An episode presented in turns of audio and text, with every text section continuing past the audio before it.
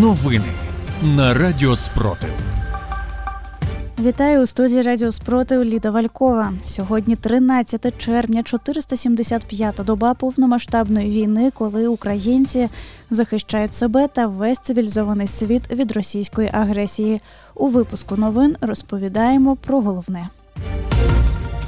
Нацгвардійці знищили ворожий сонцепьок. Російські загарбники вдарили по церкві на Харківщині. Міністерство охорони здоров'я просить медиків добровольців допомогти регіонам, підтопленим через підрив Каховської ГЕС. Далі про ці та інші новини детальніше. У Кривому Розі завершили пошуково-рятувальну операцію після нічного ракетного обстрілу. Загинуло 11 людей.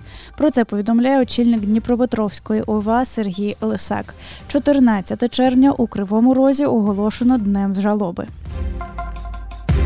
Сьогодні в день російські окупанти завдали ударів по території церкви в СМТ Білозерка Херсонської області, внаслідок чого загинув 72-річний священник та дістала поранення 76-річна жінка.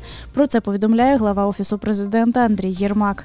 Крім того, за даними ОП, внаслідок російських ударів пошкоджено чотири житлові будинки, пошту, адміністративні будівлі, центральну площу та об'єкти критичної інфраструктури. Міністерство охорони здоров'я просить медиків добровольців доєднатися до роботи у регіонах, що постраждали від повені після підриву окупантами Каховської ГЕС. Лікарі на добровільній основі долучатимуться до роботи у Херсонській, Миколаївській та Запорізькій областях на термін від двох тижнів до 30 днів. Рада оборони Херсонської області посилила заходи безпеки та ввела низку додаткових обмежень. Про це йдеться на офіційному телеграм-каналі Херсонської ОВА. Зокрема, до окремого розпорядження заборонили в'їзд до підтоплених населених пунктів. Заборона стосується окремо і мікрорайону Корабел в самому Херсоні, допоки спеціалісти проводять там обстеження та з'ясування безпекової ситуації. Також на всій деокупованій частині Херсонщини заборонили стихійний продаж риби та перебування в зонах масового відпочинку, а саме на пляжах, біля водойм та в лісопаркових зонах. У затопленій голій пристані окупанти вимагають хабар за евакуацію жителів. Повідомляє видання громадське. При цьому вони знищують паспорти та свідоцтво про народження та інші українські документи. Людей переселяють до Криму та Краснодару. Працівники Служби безпеки України затримали в деокупованому лимані чоловіка, який під час окупації очолював філію так званого Донбасгазу ДНР і обігрівав казарми росіян. В СБУ уточнюють, що при цьому колаборант повністю залишив без теплопостачання оселі місцевих жителів.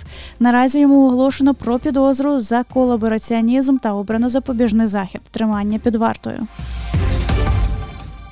У міністерстві оборони повідомляють, що за минулий тиждень сили оборони звільнили від російських загарбників вже сім населених пунктів, а саме Лобкове, Левадне, Новодарівку, Нескучне, Сторожеве, Макарівку та Благодатне. Українські війська просунулися на 6,5 кілометрів на Донецькому і Таврійському напрямках та взяли під контроль 90 квадратних кілометрів. Також Збройні сили України мають успіх у наступальній операції на Бердянському, Бахмутському та Торецькому напрямках. Повідомили сьогодні у генштабі ЗСУ. Тим часом прес-служба східного територіального управління Нацгвардії повідомляє про те, що бійці аеророзвідки гаубичного артилерійського дивізіону 3-ї бригади оперативного призначення Спартан разом з артилерією 47-ї окремої механізованої бригади Магура знищили ворожу систему залпового вогню Сонцепьок. Початку повномасштабної війни Сили оборони України ліквідували 216 тисяч 650 російських загарбників. А з вами була Ліда Валькова з випуском новин на Радіо Спротив. Тримаємо стрій, віримо в сили оборони та в нашу спільну перемогу.